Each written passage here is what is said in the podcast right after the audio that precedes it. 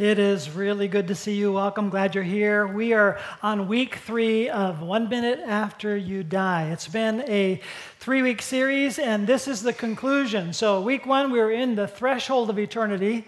Week two, we were in the topic of eternity apart from God or without God. And today, whew, we turned the corner. We're in a, a easier topic for me because it's a lot more encouraging. We're in the topic of eternity with God. Now, interestingly enough, even though we turn the corner, even this topic has very interesting reactions from people. A lot of people don't like the idea of even thinking about talking about death. You know, uh, they're the kind of people that uh, never get life insurance, and um, they just, as long as you don't think about it, you're not going to die, right? Well, statistically, no. Um, anyway, this really happened. I don't have the words precisely, but a believer is talking to a believer, and they had this discussion about heaven that went a little like this. So, give me a really, really short description of what you think heaven will be. And the person just responded with a, a quick answer Heaven is the place of eternal bliss. But can't we just change the subject? That's so depressing. That's what he said. Heaven is the place of eternal bliss. But can we change the subject? That's just so depressing. What's depressing about eternal bliss? You know, and yet I think that there are people that are like that. They don't want to think about later, they don't want to think about facing that reality. They don't want to think about eternity. It's kind of, how do you even think about eternity? It's that's scary to them. Even eternal bliss in this huge department of unknown reality that just like they see it as a depressing thought as opposed to an encouraging thought. We need to change that. And that's why um, we were going to just, that's the purpose for today, actually, to encourage you, encourage me to see it as a good thing. I'm going to start with um, two fables, and then we'll get into reality okay? But I'm telling two fables on purpose because even fables have the, the, the way of pointing us into a change of perspective. We're talking about what an odd perspective. How do we change that? And so, fable number one a little boy is really, really sad for his sister because he knows his sister is dying. Well, the little boy heard a conversation and he heard that if he could just get a hold of just a fragment, a tiny, tiny piece from a leaf from the tree of life and give it to his sister, his sister would be well. Now, this is the fable part. So he makes his way to the gate of heaven, and it's not his time, and he knocks on the gate. Knock, knock, knock. And the angel who opens the gate knows that this isn't time for the boy to be here, and so the angel asks a question What is it that you want? He says, My sister's sick, she's dying. If you can just give me a little piece of a leaf from the tree of life, I just know it's going to make her well course, the angel knows all about what's going on and knows a lot that the kid doesn't understand. So the angel does something he doesn't expect. The angel takes that door that's just open a crack where he can speak through it, says, and just backs away and lets it open up. And the boy looks through the door. And I've seen this precious expression of my grandchildren where it's just like, bing, the eyes go, whoa, whoa. He does that expression and he looks to the angel and he says, never mind. I don't need the fragment. Can we just change it? Can I come in with my sister? right? That's the childlike attitude towards, whoa, being encouraged by a reality changes a perspective. Now, how helpful is that to you? Well, it's fable, so I don't know if it's helpful at all. But what I'd like to do is allow the door that gives you a glimpse into that reality, just open it up a little bit so we get a little bit more of real information from through the lens of Revelation that we're going to look into later. Before we do that, fable number two. This you have to use your imagination. Imagine twins still in the womb, brother and sister. And the sister says to the brother in the middle of the darkness, Brother, oh, I really think there's life after birth. and the brother says, where did you get that idea from? I, yes, you're just filling in all kinds of blanks with your own imagination, making up ideas like that. We have a nice, comfortable place here. Can't you just be content? It's warm. And we got this cord that provides us everything. Just hang on to the cord. And, and there's just, and then, so the, the sister was kind of discouraged by the brother's re- reaction. And then the sister is just sitting there and goes, Brother, I really think on the outside there's room. We're like so cramped in here, and there's light. He says, What's light? What's room? What are you talking about? I really believe there is. Where do you get this from? I don't know. She's discouraged. Brother, I believe there's a mother. What's a mother?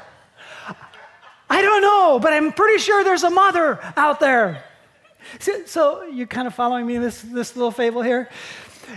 And then the, the brother is just like, You're just using your own thoughts about what you hope will happen. Brother, did you feel that? Feel what? The squeeze. So we feel that all the time. The squeezings. They're more painful. Yeah, but that's what we've been feeling. I mean, it's just kind of normal. They're more frequent. I think those squeezings are preparing us for the life out there where we're free in the light with Mother. Where are you getting this from? All right. After I told this story in the previous service, they said, What's the end of the story? I said, It's just a story. it's like, I think if I could make up the end of the story, it'd be like this. She was so excited about going out, she became firstborn. The other one's hanging onto the cord. No, right? By the way,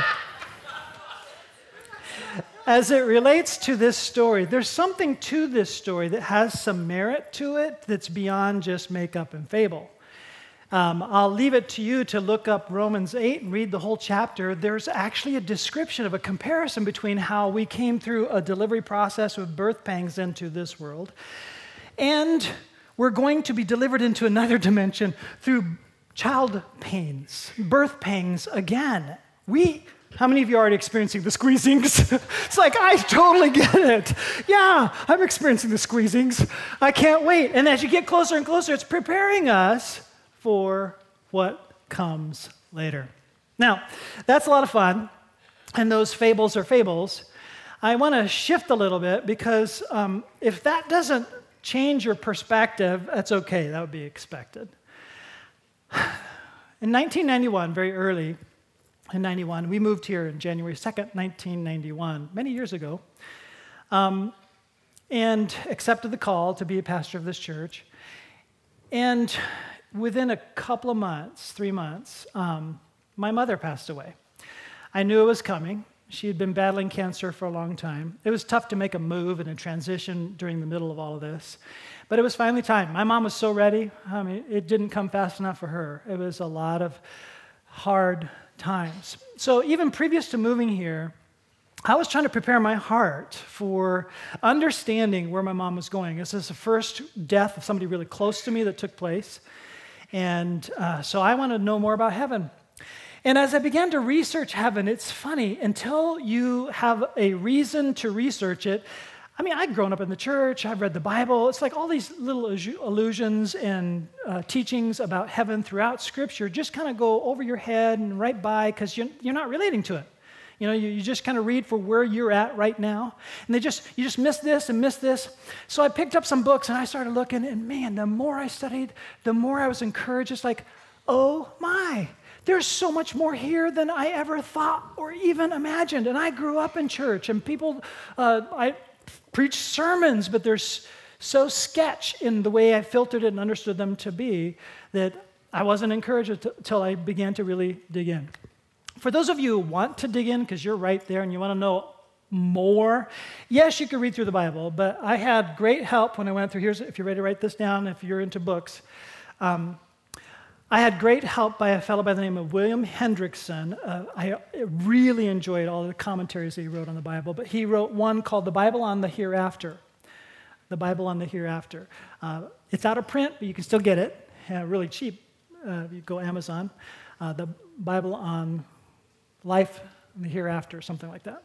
William Hendriksen. The next one, later on, this is long after my uh, mom passed away was a book that came out by Randy Alcorn, who was also was a favorite author of mine, who wrote a lot of novels about eternity.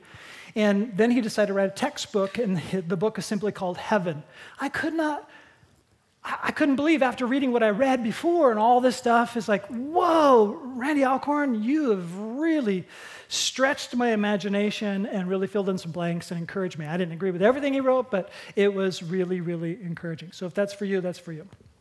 Now, um, we're going to go out of just uh, fable and we're going to go into the lens of revelation. In session one, I spent some time talking about why the lens of res- revelation is a very good source to see things you can't see.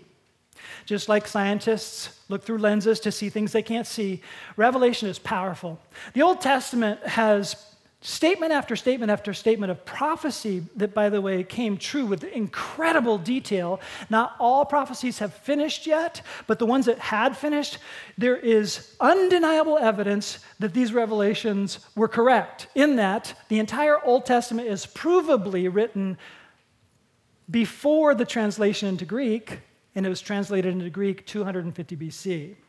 So you know it's written beforehand and now you have these fulfillments of prophecy in Jesus' life and in that time frame that are so detailed. It's like, whoa, only God can put this kind of thing together. Then Jesus arrives on the scene, and he tells us that he's from the heaven where God dwells. He's come to this world, and he's come to show us a way back to be with God our Father in heaven.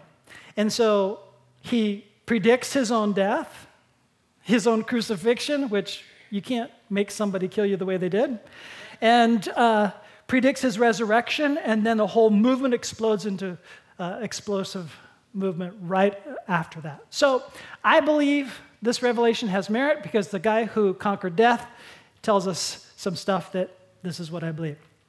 Now, we're going to begin with just some quick statements that are encouraging, then jump into some FAQs, frequently asked questions. 1 Corinthians 2 9 says, No eye has seen, no ear has heard, and no mind has imagined what God has prepared for those who love him. So even with these books, I mean, my mind is blown. It's like, oh, I had no idea it said that, that, that, that, that. Whoa, this is amazing. That's nothing compared to the reality of what's coming. It's so beyond our imagination. It's like, whoa, let me in. I want that now. And that's what we're looking forward to. Jesus said in John chapter 14, Don't let your hearts be troubled. Trust in God. Trust also in me. By the way, that's an audacious claim there. If I said, Trust in God, now trust in me, it's like, crucify me if you don't believe it. That's pretty audacious. There is more than enough room in my Father's home if this were not so, would I have told you that I am going to prepare a place for you? Some people have make a big deal about Jesus was a carpenter and he's a divine carpenter. He's been there 2,000 years, so man, this home must be something. That's not how I read it. I read it like he's going to prepare a place, he's opening the door, he's making it possible for us, and he did it immediately the next day when he was crucified. And when he rose from the dead, he prepared a place and made a way for us to come home to the Father. He, that's the saving work that he was going to prepare a place for. There may be something to, there's more to the preparation, but then he says in verse 6 I am the way, the truth, and the life. No one can come to the Father except through me. In earlier chapters of the same work, the Gospel of John, John writes that Jesus claimed to be the doorway. He, he claimed to be the door, the gate, the one through whom we have access to this realm that we wouldn't otherwise have access. In John 16, 28, we read, Yes, I came from the Father into the world, and now I will leave the world and return to the Father. Pretty clear. In Revelation 21, verse 4, we read, He will wipe away every tear from their eyes, and there will be no more death, or sorrow, or crying, or pain. Hoo-hoo! Yes! Finally! You know, a lot of times we believers, we try to make everything look rosy and good. Like, you know what? God has a plan. God has a purpose. This is a, it's going to be good. Look for something good. It's like, you know what? We can weep like Jesus weeps when things go wrong. We can look at this place and go, you know what? This is not heaven yet. And it really isn't.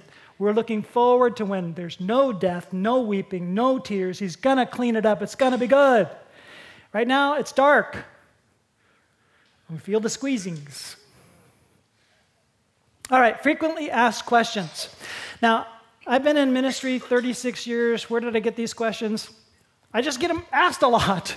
And they started coming a lot when I was in youth ministry. So most of these, I've only picked three, I don't have a lot of time, were from students. The first frequently asked question Will we recognize each other when we get there? Will we recognize each other? And the answer is yes. Let me show you just one of many places right now. 1 Corinthians 13, we read this, verse 12. Now we see things imperfectly, as in a cloudy mirror, but then we will see everything with perfect clarity. All that I know is partial and incomplete, but then I will know everything completely. And then watch this description it's a relational description, just as God now knows me completely. By the way, did you know God knows you completely right now? He knows your name, He knows you, He loves you, just as He knows you and loves you and has done something to save you. We will know and love in heaven. That's what it says. Three things will last forever faith, hope, and love. And the greatest of these is love. So if you want to fill in the bullet there, we will recognize and know one another and love and be loved. This is an incredible community that we're going to be a part of. In Luke chapter 16, verse 9, is the punchline to a parable that Jesus tells. Jesus tells a really odd parable in the negative. He talks about a, a shrewd manager who's kind of crafty, dishonest, really, and he's being fired. And as he's being fired, he thinks, oh man, I'm, i have a limited amount of time here, so I'm still managing this guy's money. I'm going to use this money to make sure I have a life after I'm fired. And so he uses the money to make friends and reduces debts. And he's done all this. And this is Jesus' punchline to the very strange teaching. He says, here's the lesson use your worldly resources to benefit others and make friends. Then, when your earthly possessions are gone, they, these friends, will welcome you to an eternal home. So, yes, we'll know each other. And in fact, your celebration of getting there is even grander if you make the most of your life right now with your resources to help them get there. They're going, It's you! It's you! You helped me this way. Welcome! Yes, we recognize each other. This concept is brought home even more clearly in many of Paul's statements. First, let's fill in the blank. The people we brought to Jesus will welcome us. If you introduce anybody to Jesus, man, they are so excited to tell you, I would not be here except if it was for you. Thank you, thank you, thank you. Here's what Paul wrote in 1 Thessalonians 2 19 through 20. After all, what gives us hope and joy, and what will be our proud reward and crown? He's talking about being rewarded in heaven. What will be our proud reward and crown? As we stand before our Lord Jesus when he returns, it's you. That's our proud reward and crown. Yes, you are our pride and joy. So, yeah, we will recognize each other. Here's another frequently asked question. It's B on your outline. I need to say it with a little snide way that it's always brought to me what will we do? And it's, it's the implication is forever. I can't do anything forever. It's so boring. What will we do there forever? In fact, I hope it's not, but every time I read Revelation, all they're doing is singing and worshiping. It's just like the world's longest worship service. And right now, it's like this one's already too long. so that's that kind of the impression of that frequently asked question. Well, to fill in the bullets, there's going to be new heavens and a new earth. Let's start there. Because we often think in terms of, and the young people did too when I was serving the students, they often think we just kind of bodiless spirits floating in the clouds playing harps. It's like, I don't even like harp right? I mean, that's just the, we got these visual images of this awful existence. And no, there's new heavens and new earth. 2 Peter 3:13, this is one of many places that talk about this. Peter wrote, "But we are looking forward to the new heavens and new earth, but don't be confused by heavens in the plural. Sometimes people think of different heavens. Um, the Jewish mindset was like this Heavens is up, the closest up is the atmospheric heavens, which includes sky and clouds and where the birds fly. Okay, that's the heavens above. But the heaven beyond that is celestial heaven, where the sun, moon, and stars are in space. That's celestial heavens. And God's abode is beyond that, in the third heaven, beyond that. That's the way they talked in terms of the heavens. That's why when Paul writes in 2 Corinthians 12, could get that wrong, I didn't have it here. Um, he talks about being caught up in the third heaven. In a vision, he was caught up to the location of God's abode and talks about that there. But that's what he's talking about when he's talking about being caught up in the third heaven, heaven itself. All right. So, if there is going to be new heavens and a new earth, we get to experience this new heavens and new earth in perfect bodies. It's like eh, new bodies. We read this in 1 Corinthians 15 54.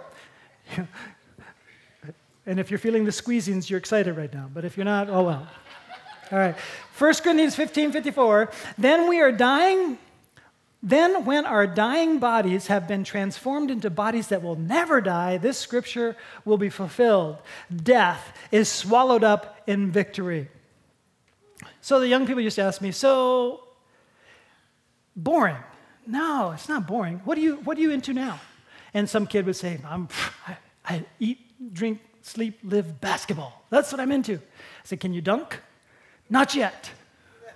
I said, I can't wait to get to heaven either because I can't dunk, but in heaven I'm going to rub up and down the court, do 360, and slam that ball down there. I have a perfect body. And I'm going to be able to do the stuff I love to do and do it a way I never could do it before. In fact, I'm going to surf. I'm going to surf the perfect wave. Now, you need to understand, I surfed once in my life. It was horrible. I almost died. My cousin, who was nearly a professional, we're freshman year in college, he says, Let's go surfing. I went to college at Westmont, and, uh, shores of Santa Barbara there. And it was a perfect storm. And he took me to it. He said, You'll love it. I almost died. I couldn't even get out past the waves. I only went surfing once. Once. I will try it again in heaven, in the new heaven and new earth when I'm coordinated and can pull this thing off successfully. And if it doesn't, it won't hurt and I won't cry. Amen. What will we do there? Man, there's no limit to what we can do there. This is Eden restored. This is relationships without sin. This is happiness just bubbles over. This is assignments given to us by God, and we have different assignments depending on how things went here. That's just touching the surface. Here's another question Can I be sure I'm going there? Can I be sure I'm going there? And a lot of people run into now, they want to convince me, there's no way you can be sure of that. There's no way. I said, mm, I'm sure. You can't know you're sure. Well, I can't get into the detail of it, but I will with you. John says in chapter 5, 24, I tell you the truth, those who listen to my message and believe in God who sent me have eternal life. They will never be condemned for their sins, but they have already passed from death into life. Heaven is life, life eternal, and you can begin that now. And John describes it. Later on in a letter of John, 1 John 5:13 he writes, "I have written this to you who believe in the name of the Son of God so that you may know you have eternal life." And he's not just talking about in your head. This is a Hebrew way of knowing where it's experientially. You've, you've tasted it. You know it experientially as well as you've received it and you understand it. So let me just get at this a little bit. Uh, Paul talks about when you receive the Spirit, you are receiving a deposit which guarantees what is to come. So we're going to get into a little bit of that as we describe being sure. So, how we're going to get into that is Point number two we need to make heaven your home now. Now, don't get me wrong here, don't go out and kill yourself. I'm making heaven our home now is bringing heaven's experience into your living experience right now. That's what we're talking about. And to do that, I want to take six minutes of your time to watch a Bible Project video. It's a lot of information fast, but it's a great way to get a hold of a lot of information fast about heaven and earth. So, in the Bible, the ideas of heaven and earth are ways of talking about God's space and our space. So I understand our space really well. We live here, there's trees, rivers, mountains. But my understanding of God's space gets a little fuzzy. And what we do get in the Bible are images trying to help us grasp God's space, which is basically inconceivable to us. So these are two very different types of spaces. Yes, they're, they're different in their nature, but here's what's really interesting is that in the Bible, these are not always separate spaces. So think of heaven and earth as like different dimensions that can overlap in the same exact space. So we talk a lot about going to heaven after we die. But this idea of heaven and earth overlapping, we don't talk a lot about that. Which is kind of crazy because the union of heaven and earth is what the story of the Bible is all about. How they were once fully united and then driven apart, and about how God is bringing them back together once again. So let's go back to the beginning, where heaven and earth, they're completely overlapping. Yeah, this is what uh, the Bible's description of the Garden of Eden is all about. It's a place where God and humanity dwelt together perfectly, no separation, and, and humans then partner with God in building a flourishing, beautiful world and so on. But as humans, we wanted to do things a different way. We wanted God out and we wanted to create a world apart from Him. Yeah, so we have these two spaces now. And the Bible actually uses lots of different kinds of words and phrases to refer to these two spaces to make a, a clear distinction. So you've said that these spaces can overlap, though. So explain how that works. Yeah, this is where we have to start talking about temples. Because in the biblical world, you experience God's presence by going to a temple. That's where heaven and earth uh, overlap. Now, there are two types of temples described in the Bible. One is a tabernacle, basically a tent that was built by Moses, and the other was this massive building made by Solomon. And these temples were decorated with fruit trees and flowers and images of angels and all kinds of gold and jewels and so on. And these are designed to make you feel like you're going back to the garden. And at the center of the temple was a place called the Holy of Holies, which was like the hot spot of God's presence. Now we can go and be with God again. But not so fast, because the temple also creates a problem. So God's space is full of his presence and goodness and justice and beauty, but human space is full of sin and injustice and the ugliness that results. So, how do these spaces overlap if they're so different and they're in conflict with each other?